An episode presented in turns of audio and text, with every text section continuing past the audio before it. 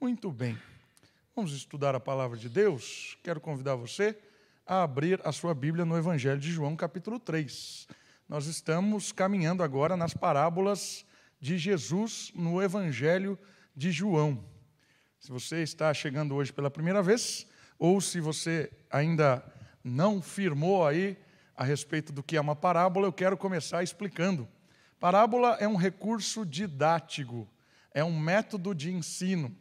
A parábola é usada para ensinar verdades espirituais, verdades profundas, com coisas do dia a dia, do cotidiano. A parábola, ela acontece quando Jesus usa uma palavra, uma história, quando Jesus conta algo do dia a dia para apontar verdades do reino, para ensinar sobre Deus. E como você já sabe, na nossa introdução ao livro de João, nas parábolas, João não tem parábolas como tem os outros três evangelhos. Mas como você também já está craque em saber que Jesus era mestre em parábolas e que praticamente todo o ensinamento de Jesus é parabólico, é claro que nas falas de Jesus no Evangelho de João temos várias parábolas. Então nós estamos caminhando nestas palavras, nesses versos de João que são parabólicos na boca de Jesus. Como vocês já perceberam também no Evangelho de João, tem parábolas do próprio João. João usa parábolas para falar a respeito de quem é Jesus. Algumas pessoas acreditam que João usava filosofia grega. João não era grego, João era, era de Israel. Então, João usava parábola e não filosofia. E, infelizmente, hoje nossa teologia está contaminada com tanta filosofia e pouco coisas judaicas. E isso é, empobrece o estudo do Evangelho de João, por exemplo, que é parabólico e não filosófico. Né? Dito isso, vamos aprender hoje na parábola do novo nascimento. Evangelho de João, capítulo 3, do versículo 1 a 10. A parábola contada por Jesus para Nicodemos. A parábola do nascer de novo. Olha só, assim diz a palavra de Deus. Havia entre os fariseus um homem chamado Nicodemos autoridade entre os judeus. Ele foi encontrar-se de noite com Jesus e lhe disse: Rabi, sabemos que é mestre vindo de Deus, pois ninguém pode fazer os sinais que tu fazes, se Deus não estiver com ele. Jesus lhe respondeu: Em verdade, em verdade, amém, amém. Eu te digo, que ninguém pode contemplar, ver, observar o reino de Deus se não nascer de novo. Então lhe perguntou Nicodemos: Como um homem velho pode nascer? Poderá entrar no ventre de sua mãe e nascer pela segunda vez? Jesus respondeu: Em verdade, em verdade te digo que se alguém não nascer da água e do espírito, não pode entrar no reino de Deus. O que é nascido da carne é carne, e o que é nascido do espírito é espírito. Não te admires de eu te dizer: necessário vos é nascer de novo. O vento sopra onde quer, e ouves o seu som, mas não sabes de onde vem, nem para onde vai. Assim é todo que é nascido do espírito. Perguntou-lhe Nicodemos: Como pode ser isso? Jesus lhe respondeu: Tu és mestre em Israel e não entendes essas coisas? O papo de hoje é um papo sobre entrar no reino, fazer parte do reino, contemplar o reino. O que significa isso? Algumas observações antes de olharmos a parábola apropriadamente dita. Os judeus esperavam por um reino futuro libertador e que seria exercido pelo filho de Davi, o servo do Senhor, e sem dúvida pelo próprio Deus. Na época de Jesus, os israelitas acreditavam que todos eles estariam neste reino, com exceção apenas dos apóstatas, aqueles que abandonavam a fé, e dos que cometeram grandes pecados. Olha que interessante. Israel estava numa situação há anos já de opressão. Eles eram subjulgados do império maior, poderoso, o Império Romano. Então, eles estavam numa situação muito terrível, de exploração em vários sentidos. Por isso, uma expectativa, olhando os textos judaicos, olhando as profecias, de que Deus enviaria o filho de Davi para governar sobre eles, que Deus enviaria o servo sofredor, o Messias, aquele que libertaria Israel, aquele que traria uma nova era, uma nova fase, um reino messiânico. E eles acreditavam que era o próprio Deus reinando. Havia essa expectativa o tempo todo no coração desses homens de Israel. E olha que interessante, eles tinham certeza que todo mundo de Israel, todos, fariam parte deste reino. Algumas exceções. Aqueles que cometiam pecados graves e aqueles que abandonavam a aliança, abandonavam a fé. Esses não entrariam no reino. Mas perceba uma coisa: toda a autoridade de Israel, todo líder religioso, todo aquele que estava ali, entraria no reino, faria parte disso. Olha essa outra informação. Nicodemos, importante membro do sinédrio, que eram os juízes de Israel, aqueles que julgavam, tinham autoridade, os líderes religiosos, ele aparece como um símbolo do judaísmo aristocrático. O que é isso? Aristocrático é um nobre, aquele que representava a, a, a nata da sociedade, é o top, é, o cara está por cima. Ele não é qualquer um nessa sociedade. Ele é o símbolo, não só ele, mas ele é um símbolo de muitos de Israel que tinham essa autoridade é, reconhecida pelo povo e exercida por eles. Ele é um símbolo disso.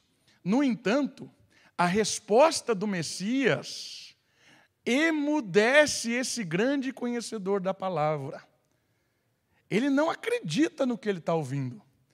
Porque Jesus diz para ele uma parábola que ele não faz parte do reino. Ele não é bobinho aqui. Quando ele ouve isso, quando ele ouve Jesus dizendo o que está dizendo, ele já percebe: opa, eu estou fora. Eu que sou autoridade, eu que cumpro os mandamentos, eu que estou na expectativa do Messias, eu que quero fazer parte desse novo reino que nos libertará de toda essa angústia. O Senhor está me dizendo que eu não vou fazer parte dele? Que para fazer parte dele tem um, um processo? Percebe como ele fica? Ele fica perturbado. Por isso que o texto termina assim. Termina a parte que nós estamos lendo, né? porque o discurso aqui é longo. Tu és mestre em Israel, conhecedor de Israel, e não entendes essas coisas? Você não percebe que a nova era, o reino de Deus, é algo novo que não vai, não é assim que você está imaginando? E não é algo que eu estou aqui trazendo uma revolução. Está lá escrito: os profetas preparam os mestres para uma renovação, para uma nova fase do projeto de Deus para o seu povo. Como é que você não entende isso, querido Nicodemos? É interessante esse, essa conversa, porque Nicodemos ele é um homem experiente. Ele é um homem que conhecia a palavra de Deus. E conhecer a palavra de Deus é muito mais profundo do que até mesmo hoje em dia. Hoje, é, eu já sou teólogo há um bom tempo. Mas se eu olhar para os teólogos de Israel, eu não estou na sola deles. Porque esses caras citavam a Torá, que eram cinco primeiros livros da Bíblia, decor. Sabe os cinco primeiros livros da Bíblia, hein? Gênesis, Levíticos, Números, Deuteronômio, isso? Cinco primeiros livros da Bíblia? Eles sabiam palavra por palavra. Eles decoraram isso aqui, meus irmãos, olha só. Essa parte inteira da sua Bíblia, ó. Tudo isso aqui, ó. Eles sabiam decor isso aqui. Decor. Percebe que não é qualquer um? Sabia. E mais do que alguém instruído, experiente, conhecedor da doutrina, conhecedor da palavra de Deus, na cabeça, estava inculcado ali. Ele era um homem poderoso, era um homem influente, era um homem que governava, estava acostumado a ser servido. Por que, que essas informações são importantes? Olha comigo aqui o slide. Nicodemos é um homem sábio e mestre em Israel. Passou a sua vida aprendendo das letras de todo o Antigo Testamento, embasado teologicamente e reconhecido em Israel. Embasado, ele sabia o que ele estava falando. No entanto, ele ficou deslumbrado com Jesus. Ele foi à noite, provavelmente porque Jesus não era bem visto pelos poderosos da época, pelos fariseus. Então ele resolve ter esse encontro à noite com Jesus. E ele chega e ele fala algumas coisas interessantes, porque ele fala: Mestre, eu sei que o Senhor vem da parte de Deus. Olha que reconhecimento importante. Então, Nicodemos não é um cara que vai lá para confrontar Jesus, como os saduceus estavam acostumados a fazer, os fariseus, sempre querendo armar uma cilada para pegar Jesus. Não, Nicodemos vai lá porque ele sabe, o Espírito já havia tocado o seu coração de perceber que ninguém pode fazer sinais, como diz o versículo 2, se Deus não estiver com você. Eu sei que Deus está contigo, Jesus de Nazaré. Eu sei. E eu quero saber mais dessa história. Irmãos, olha só que interessante. Nicodemos, com todo o seu preparo, com toda a sua intelectualidade, com toda a sua experiência, com todo o seu poder, ele ficou tocado por Jesus. Mas ele não enxergava, não entendia, como nós lemos no versículo 10 algumas, algumas considerações sobre isso. Já, já percebeu que quanto mais nós conhecemos da palavra de Deus, mais difícil nós nos surpreendemos com Deus e com o aprendizado dele? Você já percebeu isso? Quanto mais maduro na fé a gente vai ficando, parece que a gente vai ficando meio cético. A gente já não se maravilha com as coisas, a gente já não presta um culto mais vivo, vibrante, a gente não se emociona com a palavra. Quanto mais maduro a gente vai ficando, maduro no sentido de, de tempo de igreja, conhecedor, parece que a gente tem dificuldade em aprender novas coisas, porque a gente se sente superior aos outros. A gente começa a olhar pessoas que talvez tenham pouco menos experiências na fé, pouco tempo de caminhada cristã, e a gente olha para as pessoas de cima em termos teológicos. E isso faz com que a gente não aprenda mais, não seja mais quebrantado pela palavra, pelo ensinamento. Nós nos tornamos pessoas que não conhecem, deslumbrando-se da ação de Deus no meio do seu povo, no meio dos, dos pequeninos. E muitos dos fariseus estavam cegos, não só por poder, mas por conhecimento o conhecimento que não desce para o coração, cega, porque nos ensoberbece. Quanto mais você sabe de Deus, e se isso não desce para o coração, isso vai lhe tornar alguém soberbo, arrogante, alguém que arrota, vira crítico. Uma vez um pastor veio conversar comigo e ele disse: Davi, Durante anos, eu não conseguia ouvir uma pregação sem ser crítico. Eu ouvia alguém falando do Evangelho, eu não aprendia nada, porque eu sempre achava um defeito. Ah, ele usou isso aqui, foi, não foi correto essa transição, esse termo teológico estava equivocado, aquilo ali que ele disse, ele poderia ter usado outro texto. Ele saía tentando melhorar todas as mensagens que ele ouvia porque se julgava conhecedor demais, experiente demais, para um seminarista, por exemplo, pregando e ele ser impactado por isso. Eu digo seminarista porque esse pastor, ele fazia parte de uma comissão que examinava seminaristas. E por anos esse cara foi cruel com os seminaristas.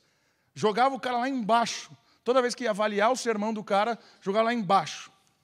Tinha uns que realmente o texto bíblico era a única coisa que salvava em 40 minutos que o cara falou. Mas, tudo bem. Texto bíblico, pelo menos elogia o texto bíblico, né? Mas era um massacre. Massacre. Irmãos, isso, isso nos faz pensar uma coisa muito importante. Quanto mais nós crescemos na fé, a gente tem que tomar o cuidado de perceber que eternamente conheceremos de Deus. O conhecimento de Deus é infinito. E como a minha filha, por exemplo, a Sofia, com 12 anos, conhece a Deus, é diferente do como eu conheço a Deus. É diferente de como você conhece a Deus. É diferente das suas experiências com Deus.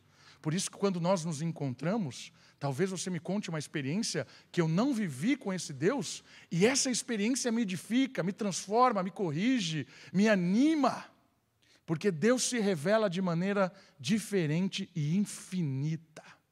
Por isso que na eternidade estaremos aprendendo um com o outro, com as nossas experiências com Deus presente para sempre no nosso meio.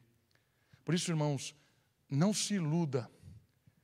Não se iluda achando que você chegou num nível de conhecimento que não tem mais como aprender. Porque chegar nesse nível, começar a achar disso, você não consegue mais ver as maravilhas de Jesus. Nos pequenos, nos simples, e a outra questão, que Nicodemos era um poderoso. Ele era alguém influente. Ele era alguém que não tinha, não tinha como desbancar um cara desse. E quando ele se apresenta diante de Jesus, Jesus coloca ele numa situação muito delicada. Porque para entrar no reino de Deus, não é por influência. Para entrar no reino de Deus, não é por família não é por algum tipo de mérito pessoal. Não adianta, não adianta pensar em termos de poder deste mundo ou de reconhecimento das religiões deste mundo. Entrar no reino de Deus é algo sobrenatural, é algo que está baseado na pessoa de Jesus. Isso surpreende um cara poderoso. Por isso que Jesus, diversas vezes na Bíblia, ele diz assim: é mais fácil passar pela agulha do que é, um camelo passar pela agulha do que um rico entrar no reino de Deus. Qual é a, o símbolo dessa parábola? É que os poderosos não conseguem compreender a dimensão de que o reino de Deus é incomprável. O reino de Deus não tem a ver com influência e poder. O reino de Deus tem a ver com aquilo que é a parábola de hoje, tem a ver com nascer de novo. E o que é essa história, então, de nascer de novo? começar a pensar um pouco sobre isso. Não, importa como você é, não importa de onde você vem, porque todos nós nascemos, e nascemos em realidades diferentes, contextos diferentes, mas não importa, para entrar no reino de Deus, não importa de onde você vem, importa que você experimente um novo nascimento. E o que isso tem a ver? Diferente do entendimento teológico de Nicodemos, o que ele ouve do Messias que é para contemplar o reino, é preciso uma nova experiência. Não basta ser filho da aliança. Precisa ter uma experiência pessoal agora. O nascimento do alto, o novo nascimento, era reconfiguração do coração. A palavra aqui, nascer de novo, também pode ser entendida como nascendo do alto, nascendo de uma ação sobrenatural. E aqui é legal de perceber, porque para entrar no reino de Deus é preciso uma ação que vem do Espírito, é preciso esse regenerar, é preciso esse nascer de uma forma diferente da primeira que nós nascemos.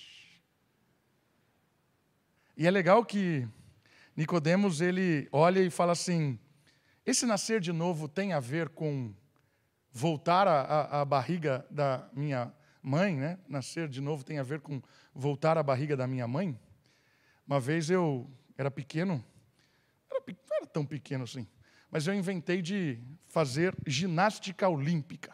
Imagine fazendo ginástica olímpica. E fui lá, eu tinha um amigo que fazia, nem sei se existe isso ainda, ginástica olímpica, se mudou de nome. Mas fui lá, fui ver como é que era, tinha uma barra, você andava na barra, subia nos negócios, segurava na, no, na, naquelas barras assim, girava. Eu achava o máximo. Falei assim, ah, vou fazer esse negócio aí, né? E aí, fui lá, comprei a roupa adequada, o sapato adequado, e comecei a fazer aquilo. Era uma catástrofe. Porque eu subia no negócio, eu caía. Eu não, consegui, não tenho equilíbrio até hoje. Se deixar aqui, eu caio do negócio. Porque tinha que andar naquelas barras, ajoelhar na barra, virar estrela na barra. Até hoje eu não virei uma estrela na minha vida. Até hoje. Como é que eu vou virar uma estrela, né? Nunca. Depois de cinco tentativas, eu vi que não tinha como, né? Até o cara, o professor chegou em mim e falou assim: Davi, você não é do ramo, não é, não é daqui. Mas o que eu tenho que fazer então, professor? Você tem que nascer de novo para voltar e. Era... Foi a primeira vez que eu vi na minha vida que eu precisava nascer de novo. E ali era literal, talvez, né? Precisava nascer de novo para voltar a poder contemplar, ser um ginasta. E aqui é a mesma interpretação que Nicodemos teve. Para eu entrar no reino, eu preciso recomeçar a minha vida. E aí Jesus vai dar uma ilustração muito legal. A parábola de Jesus é legal nesse sentido, porque o novo nascimento, ele tem a ver com a vida que o Espírito dá. As duas próximas ilustrações ou parábolas têm a ver com o Espírito e com a água, e elas vão complementar essa ideia de novo nascimento. O Espírito e a água são parábolas que complementam a ideia do novo nascimento. Mas olha só, deixa o seu dedo em João e vai comigo lá em Tito, capítulo 3, um texto que fala claramente sobre o novo nascimento. Como é que acontece esse novo nascimento que vem do alto? Paulo vai explicar essa parábola de Jesus numa carta que ele manda a um pastor chamado Tito. Capítulo 3. E é muito interessante esse texto. Tito, capítulo 3. A partir do versículo 4. Timóteo Timóteo 2, Tito, capítulo 3, a partir do versículo 4. Mas olha só, vou ler o 3 porque o 3 tem um panorama de quem nós éramos. Porque antes também éramos insensatos, desobedientes, desencaminhados, servíamos a várias paixões e prazeres, vivíamos na maldade e na inveja éramos rancorosos e odiávamos uns aos outros. Olha que retrato bonito de todos nós. Mas, graças a Deus por esse mas, quando apareceu a bondade de Deus, nosso Salvador, e seu amor para com os homens, ou a humanidade, não por intermédio de atos de justiça que houvéssemos praticado. Olha só que interessante isso. Então a resposta para Nicodemos é: não interessa até então aquilo que você fez para entrar no reino de Deus. Ela foi muito importante. Certo? Jesus aqui não está anulando toda a lei judaica, todo o homem que foi honesto, justo, não é isso que ele está falando. Está falando assim: é importante isso, mas isso te trouxe aqui na minha, na minha frente hoje, para que você entenda algo extraordinário. A lei, os profetas, eles apontavam uma nova era, uma nova fase, que não é uma fase meritória. Você não entra aqui por mérito próprio. O mérito, o seu mérito é ter chegado até aqui. Mas agora, preste atenção nisso, Nicodemos, Paulo explicando para nós a parábola de Jesus. Mas segundo a sua misericórdia. O que significa isso? Jesus olhou a miséria do nosso coração descrita no versículo 3. Invejosos, odiávamos, desobedientes. Deus olhou a miséria do nosso coração e Ele nos salvou mediante, olha aqui a água agora, o lavar de regeneração, de nova vida, de uma vida nova. Regenerar é dar vida nova. Regenerar é nascer de novo. A água do Espírito que dá vida nova, da renovação realizada pelo Espírito de Deus, que Ele derramou amplamente sobre nós por Jesus Cristo nosso Salvador, para que, justificados pela Sua graça, fôssemos feitos herdeiros segundo a esperança da vida eterna. Esta palavra é digna de crédito e quero que a proclames com firmeza, para que os que creem em Deus procurem aplicar-se às boas obras. Tais coisas são excelentes e proveitosas para todos os homens. Todos os que nasceram de novo nasceram para a boa obra. Mas note, esse texto aqui é extraordinário, porque o texto está dizendo para nós que nascer de novo é algo do espírito. O que é nascido da carne é carne, Jesus disse isso para Nicodemos. Mas o que, na, o que, é nascido do espírito é espírito. Por isso, o, o nascer de novo aqui não é voltar para a barriga da mãe. Não é nascer de novo num sentido físico, mas é um nascer de novo num sentido espiritual, num sentido de despertar para uma vida nova, num sentido de ser lavado, perdoado, de ter agora uma nova realidade diante de Deus.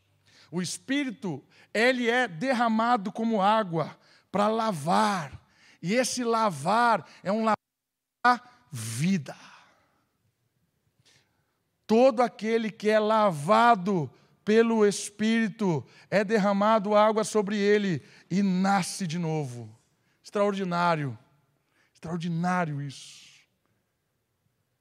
Nascer de novo é ser tocado pelo Espírito. Você estava morto, eu estava morto, e aí veio o Espírito com a água, e ele, sabe, desfibrilador? Que negócio que bate no coração, ressuscitou deu vida. Isso é nascer de novo. É ser tocado pelo Espírito e respira pela primeira vez o ar do Espírito. Para que isso? Para poder entrar no reino de Deus. Quando nós somos tocados pelo Espírito, quando nós acordamos, quando nós entendemos essa mensagem, nós somos perdoados por Deus, nascemos de novo e agora fazemos parte do povo de Deus. Deus nos acorda para nos perdoar, para nos dar vida, e agora nascer de novo é uma nova dimensão. Por isso que não importa aonde você veio, não importa como você chegou até aqui, não importa. O que importa é nascer de novo. E nascer de novo é encontrar com Deus ou ser encontrado pelo Espírito, para que haja uma nova vida. Paulo nos ajuda a entender o que é nascer de novo. E as outras duas figuras que aparecem são extraordinárias, porque a primeira que aparece é a figura da água. Olha só o que diz João de novo. João capítulo 3, em verdade, em verdade te digo, que se alguém não nascer da água e do Espírito, não pode entrar no reino de Deus. O que é nascer da água? Lembra? Jesus está sempre apontando para a história judaica. Nascer da água tem alguma implicação da história de Israel. E é importante a gente entender isso, que é muito, muito legal. A parábola da água aponta para o limpar, o purificar, purificador de Deus sobre o povo. Na, na festa dos tabernáculos, o ritual das águas acontecia durante os sete dias como uma forma de adoração e confiança na provisão de Deus. Vamos lá, deixe o seu dedinho aí, vamos ver como é que o Antigo Testamento vai nos ajudar a entender a ideia da água. Para Ezequiel, vamos para Ezequiel capítulo 36. Volte um pouquinho aí, Ezequiel é um profeta maior, então é fácil de achar na Bíblia, um livro grande. Capítulo 36, versículo 24. Ezequiel, capítulo 36, versículo 24.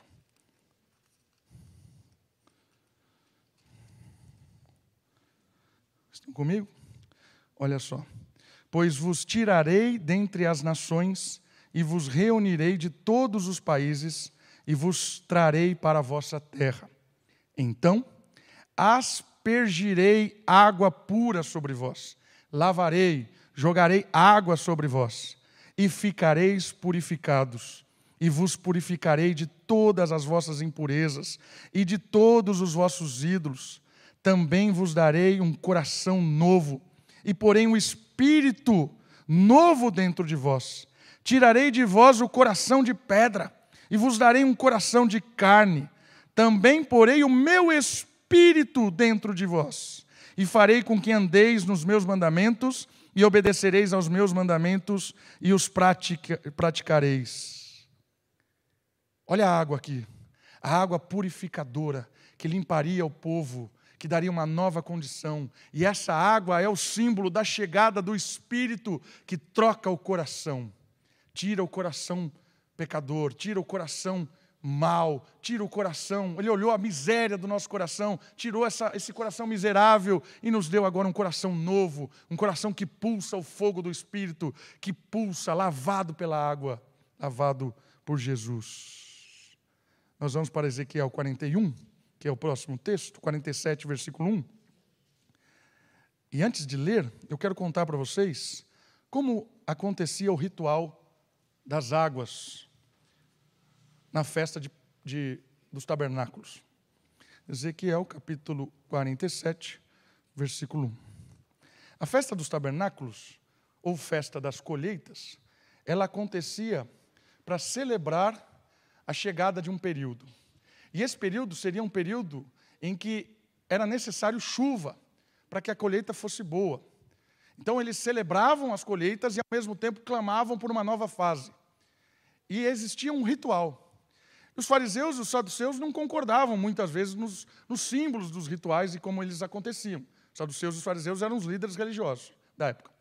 E todos esses rituais, eles tinham símbolos muito importantes. Para você ter uma ideia, nessa festa dos tabernáculos, eles realizavam vários sacrifícios. Tinha lá o altar, e o altar matava os animais, e o altar ia derramando sangue. Para você ter uma ideia, nesse nesses sete dias, marquei o número exato aqui para não errar, eram mortos 70 bois, 98 cordeiros, 14 carneiros e sete bodes. Imagina essa carnificina? O quanto de sangue não era derrubado sobre o altar? Imagina isso. Durante os sete dias da festa dos tabernáculos que era a festa de celebração da colheita. Por que, que se matava o animal? Era uma forma de cultuar a Deus, era uma forma de sacrificar com pedido de perdão, clamor, né? porque o salário do pecado é a morte, acredito que você lembra disso. E aí tinha um, um ritual muito interessante. Os sacerdotes, eles desciam até o poço de Siloé, que é um outro lugar conhecido da Bíblia, e esse poço de Siloé eles iam lá naquele lugar, enchiam odres ou vasilhas, potes de água. Muitos sacerdotes pegavam a água e enchiam. O sumo sacerdote, que era o sacerdote principal, tinha um jarro de ouro. E ele ia na frente, trazendo cheio de água. E eles faziam uma procissão por Jerusalém, andando pela cidade, carregando esses potes de água. Quando eles chegavam perto do templo, tocava o chofar, que era um tipo de uma corneta, cantava-se salmos, e eles estavam orando, clamando a Deus para que viesse chuva. E a água era o símbolo dessa chuva, dessa purificação. E aí o que acontecia? Eles jogavam as águas sobre o altar, e a água do altar ia lavando o altar cheio de sangue. E essa água começava a se espalhar pelas ruas de Jerusalém. Imagina isso? As ruas de Jerusalém, elas iam sendo limpas por essa água, a água ia tirando o sangue e ia desembocando no Rio Jordão. Esse ritual era um ritual que simbolizava aquilo que Ezequiel, que a gente acabou de ler. A água que vem purificar, vem limpar e vai descendo até o Rio Jordão. No último dia, eles faziam isso sete vezes e inundava a cidade de Jerusalém com essa água. Ezequiel capítulo 47. Olha comigo. Depois disso, ele me levou de volta à entrada do templo e vi água saindo por baixo da soleira do templo, em direção ao oriente pois a frente do templo dava para o oriente, e a água descia pelo lado sul do templo ao sul do altar. Então ele me levou para fora, pela passagem da porta norte, e me fez dar uma volta pela passagem de fora até a porta exterior, pela passagem da porta oriental, e vi água saindo pelo lado sul. O homem saiu para o oriente, levando na mão uma corda de medir. Ele mediu mil côvados e me fez passar pelas águas que batiam na altura do tornozelo. Olha lá, enchendo de água ali no templo. De novo mediu mil côvados e me fez passar pelas águas que batiam na altura do joelho. Outra vez mediu mil e me fez passar pelas águas que batiam na altura da cintura. Olha a água subindo e purificando. Ainda mediu mais mil côvados, e era um rio que eu não podia atravessar, pois as águas tinham subido, tornando-se um rio que não se podia atravessar, a não ser a nado. Ele me perguntou: Viste, filho do homem? Então me levou e me fez voltar à margem do rio. Quando voltei vi um grande número de árvores de cada lado do rio. Então ele me disse: Estas águas saem para a região oriental e descendo pela, a, pela Arabá entrarão no mar morto. E ao entrarem nas águas salgadas, estas águas se tornarão doce. Olha essa profecia. Olha essa visão. A água purifica e ela desce com tudo até o mar morto. E o mar morto para de ser morto e se torna vivo. Sabia que o mar morto é onde era Sodoma e Gomorra? Mas essa é outra história, só para você ficar curioso. O Mar Morto era onde era Sodoma e Gomorra, que desceu lá fogo do, do céu. Por isso que ali a região é morta até hoje. Mas vai dar vida. O que, é que vai dar vida? A água. A água vai dar vida.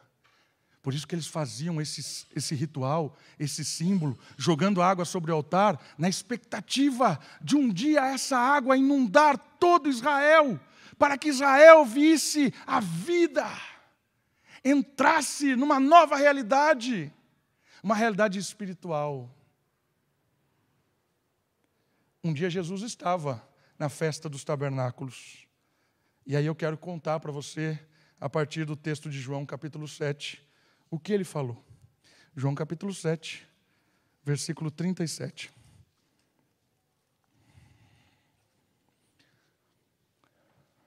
João capítulo 7, versículo 37. No último dia da festa, o dia mais importante, que era o dia do ritual da água, quando fazia sete vezes esse rito. Alguns dizem que esse rito acontecia todos os sete dias, uma vez de manhã. Mas outros dizem que era só no último dia, sete vezes. É difícil essas informações, é difícil mesmo, irmãos. Mas no último dia, o mais importante, Jesus se colocou em pé.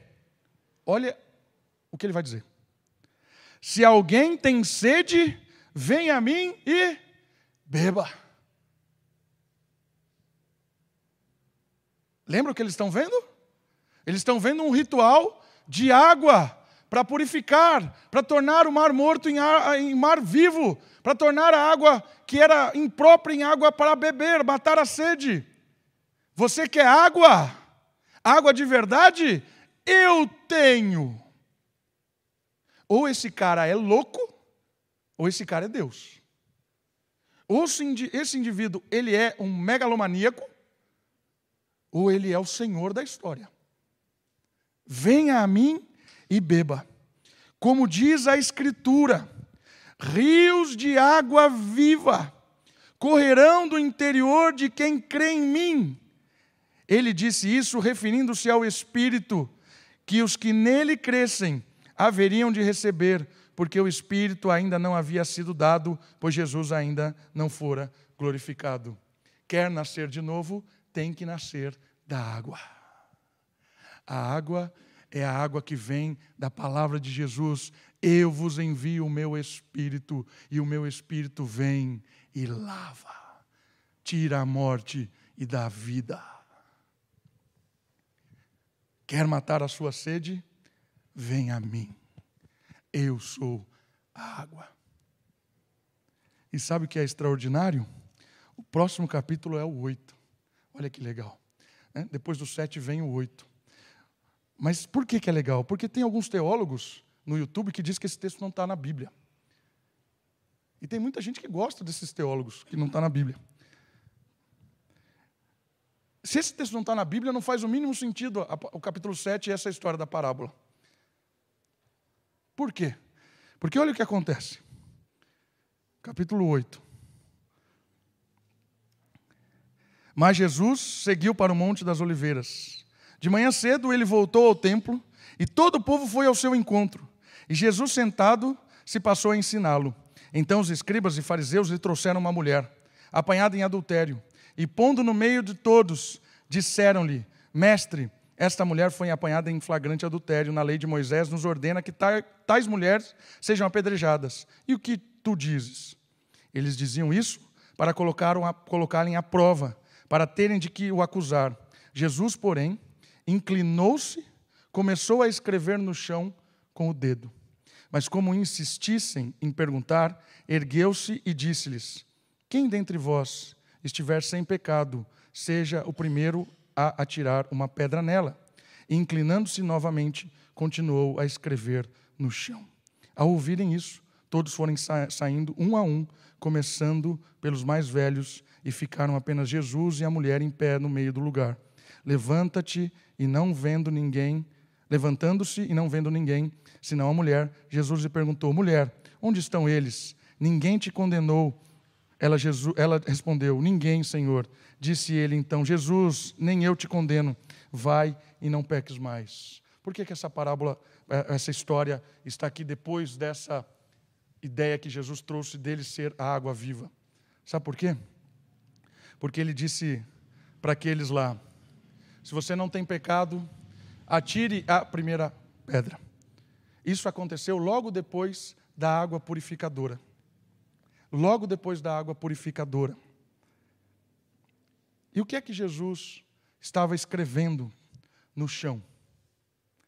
E agora nós vamos passar da água para o Espírito, que é o vento. O vento sopra da maneira que ele quer, é o outro símbolo da parábola. O que, que ele estava escrevendo no chão? Aqueles que contemplaram a água aqueles que ouviram de Jesus: Eu sou a água, eu tenho aquilo para matar a sua sede. Volta comigo agora em Jeremias, capítulo 17, versículo 13. Jeremias 17, versículo 13.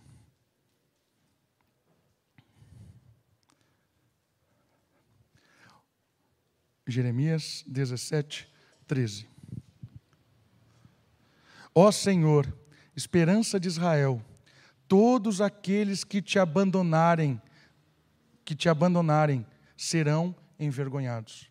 Ele gritou lá: Você tem sede? Vem a mim e beba. Quer matar o seu o seu pecado, quer limpar a sua vida? Vem a mim e beba. Mas todo aquele que abandonar serão envergonhados. Por quê? Os que se apartam de ti terão seus nomes escritos aonde? No solo. Por quê? Porque abandonaram o Senhor, a fonte do quê? De água viva. Espetacular. Espetacular.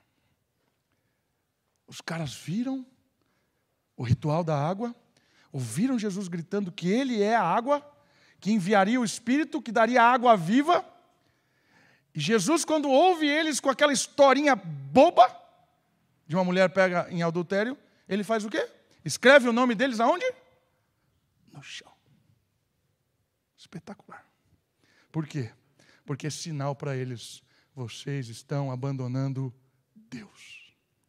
Vocês estão preferindo as suas próprias vontades. Vocês estão querendo viver a sua própria vida.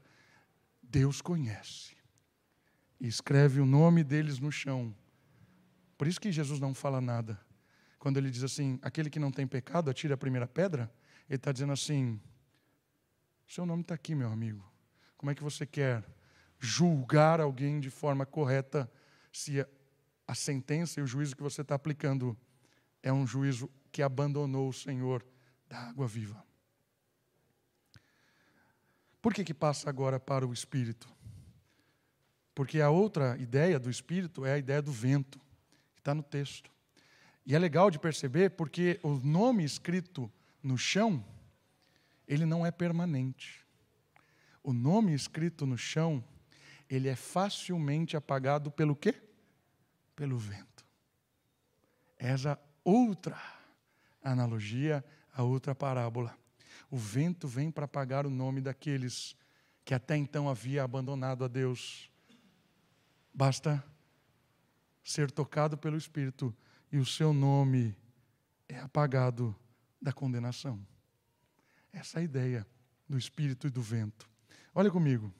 A parábola do vento aponta para o agir do Espírito, que não é possível decifrar sua origem, mas é impossível não perceber a sua ação.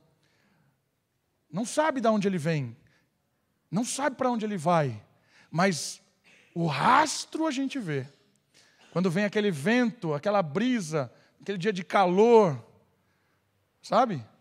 Você não sabe de onde vem o vento, mas quando ele passa, você sente sensação boa, porque é por onde o vento passa, ele deixa rastros.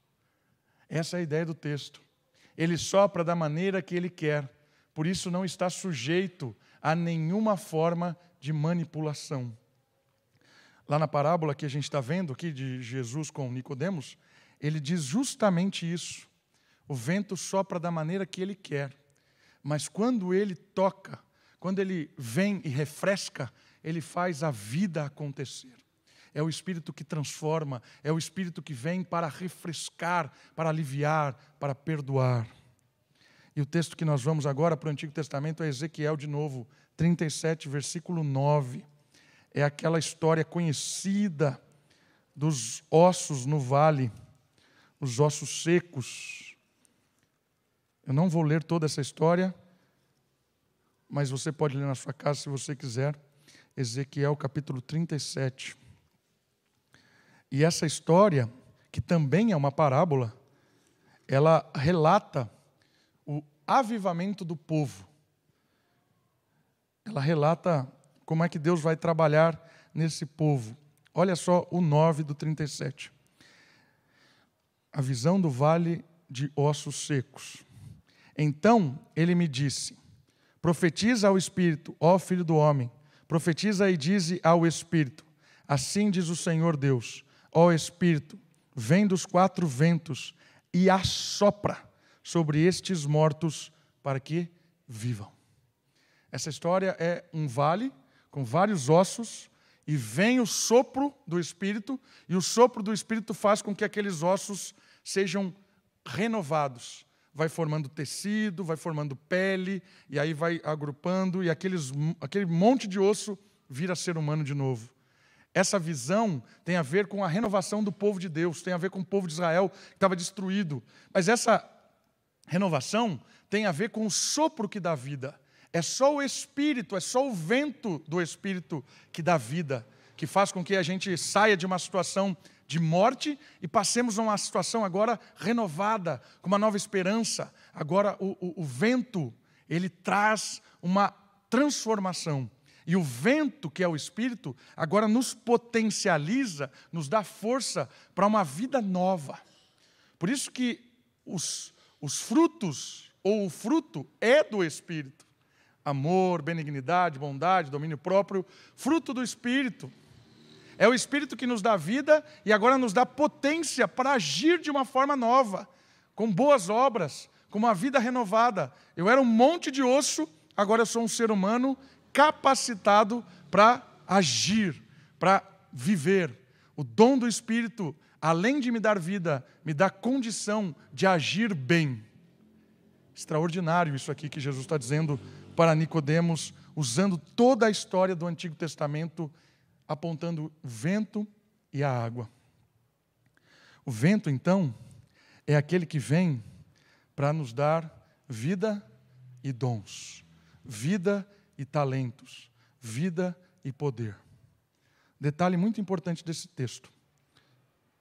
Muito. O vento sopra onde quer. Sabe o que isso quer dizer? que não tem como manipular o espírito. Não tem. Isso é muito importante da gente perceber, porque nos tempos hoje atuais, tem muitos lugares e muitas pessoas que se proclamam manipuladores do espírito.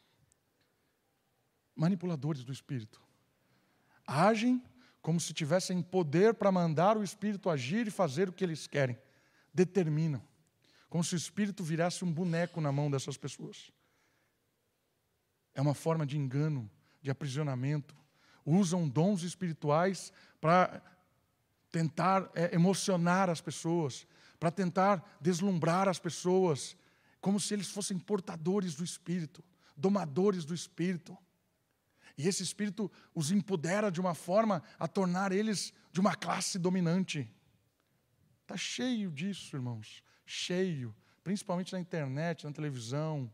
Cheio de pessoas que querem a prerrogativa de dominar, domesticar o espírito para manipular as pessoas.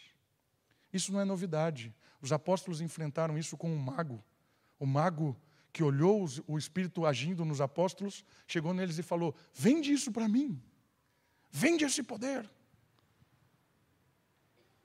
E hoje também se vende esse poder. Não caiam nessas falácias, nessas mentiras, nesses enganos. Quantas pessoas eu tenho encontrado nessa vida, irmãos, decepcionados com Deus, porque pessoas usaram o Espírito e machucaram essas pessoas profetizaram coisas para elas, disseram coisas em nome de Deus e machucaram essas pessoas. Quantas e quantas histórias eu tenho ouvido assim? De dominadores, exploradores, falsos pastores, falsos mestres, que usam o nome de Deus e profetizam em nome de Deus e matam pessoas, machucam pessoas. Duas semanas atrás eu conversei com uma senhora que por dezenas de vezes uma profetisa disse para ela que ela seria mãe. Dezenas de vezes. O Senhor me disse: o Espírito do Senhor está aqui. Vai ser mãe. Aceite, receba. Né? O único receba bom é lá do, do Luva de Pedreiro. Esse é bom. Agora os outros. Sabe o que ela me disse? Pastor, meu marido morreu há seis meses. Cadê meu filho? Cadê o meu filho? Agora eu era o culpado, porque um maluco diabólico profetizou na vida dela. Cadê o meu filho, pastor? O que você diria para uma pessoa? Sabe qual é a resposta do profeta? Você já sabe, porque provavelmente alguém já tentou te enganar assim. É falta de fé sua, culpa sua. É isso que ela ouviu. Culpa sua. Deus não fez filho em você porque você não teve fé. Você riu do Espírito. Irmãos, a parábola aqui diz para nós claramente: ninguém domina o Espírito, ninguém subjuga o Espírito, ninguém é dono do Espírito, ele age como ele quer. Como disse uma vez a nossa presidente, é impossível estocar o vento, é impossível.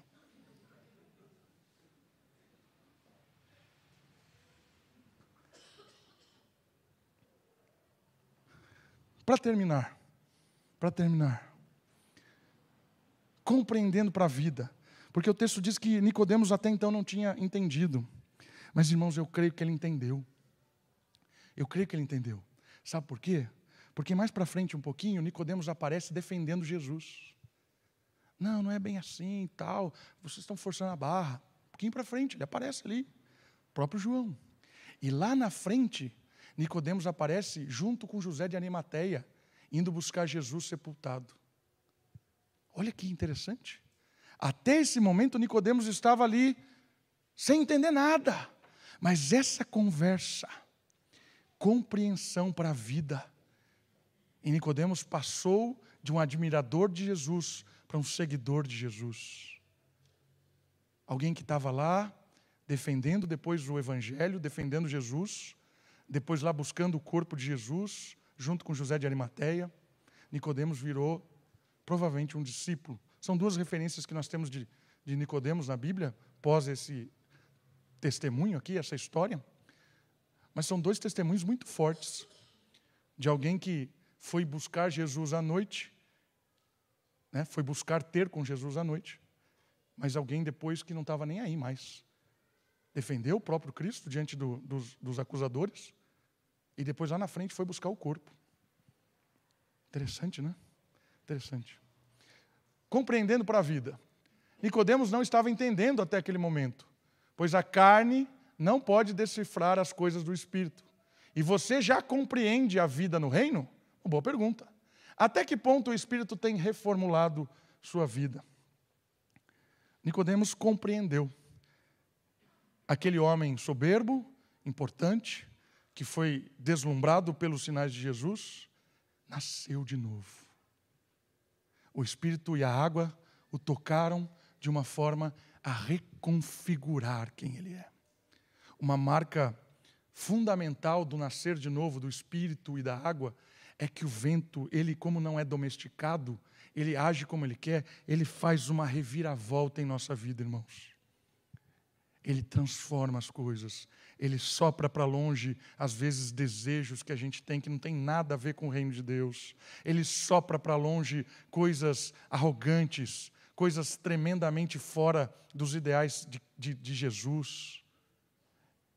Ele nos impulsiona, nos dá ânimo para uma vida agora com um propósito de servir a Deus, servindo ao próximo, amando, lutando contra o esfriamento do amor, como disse Jesus Cristo em Mateus 24, que cada vez mais o amor irá se esfriar, mas aquele que é soprado pelo Espírito, esse vento animador do Espírito, nos faz lutar pelo não esfriamento do amor, o amor ao próximo, o amor correto a si mesmo, o amor que revela Deus. Queridos, você já nasceu de novo? Você já faz parte do reino? Essa é uma pergunta que você tem que responder. Você já entendeu o que Jesus fez? Nascer de novo é crer em Jesus, porque o Espírito tocou o seu coração e a partir de então flui perdão, vida, poder para uma vida nova. De um monte de osso, agora um ser humano poderoso. Não porque o ser humano é poderoso, mas porque o Espírito que mora em nós é poderoso para uma boa obra. E nós, que já nascemos de novo há um tempo, será que ainda vibramos com a água purificadora de Jesus? Com o vento refrescante, animador, impulsionador, que faz reviravoltas nas nossas vidas? Ou será que a gente está se fechando para que o vento não transforme mais? para que o vento não haja mais. Às vezes, nós nos tornamos pessoas que não mais querem sentir o frescor do vento. Que o Espírito tenha misericórdia de nós, irmãos. Que o Espírito sopre, que a água nos purifique e que possamos nascer, não só uma vez, mas nascer todos os dias para uma boa obra, para uma boa vida, para um testemunho de Jesus que salva, transforma, perdoa e liberta. Vamos orar? Baixe sua cabeça, feche os seus olhos. Olha o Senhor. Agradeça ao Senhor, porque só nele há novo nascimento. Agradeça ao Senhor pela água purificadora, pelo vento transformador que nos faz filhos. Muito obrigado, Senhor Jesus, pela tua graça, pela tua misericórdia. Obrigado porque o Senhor nos regenerou, mesmo olhando para nós, vendo a nossa miséria. O Senhor nos deu vida. E essa vida é uma vida nova, justificada, perdoada, empoderada agora para boas obras. Que possamos, ó Pai, contemplar ao Senhor o teu reino todos os dias, amar ao Senhor cada dia mais. Esse amor gera em nós uma esperança, uma alegria, uma firmeza e também gera em nós pessoas que testemunham, que anunciam e que revelam o quão poderoso e bondoso é o Senhor. Cuida de nós, cuida das nossas famílias, cuida, Pai, de tudo. Que o Senhor, ó Pai, seja glorificado, exaltado no nosso coração, nas nossas atitudes. Que o Senhor seja tudo, Pai, em nós, para a honra e glória do Senhor mesmo. Cuida de nós, oramos, pedindo perdão e nova vida, nova esperança, no nome de Jesus. Amém.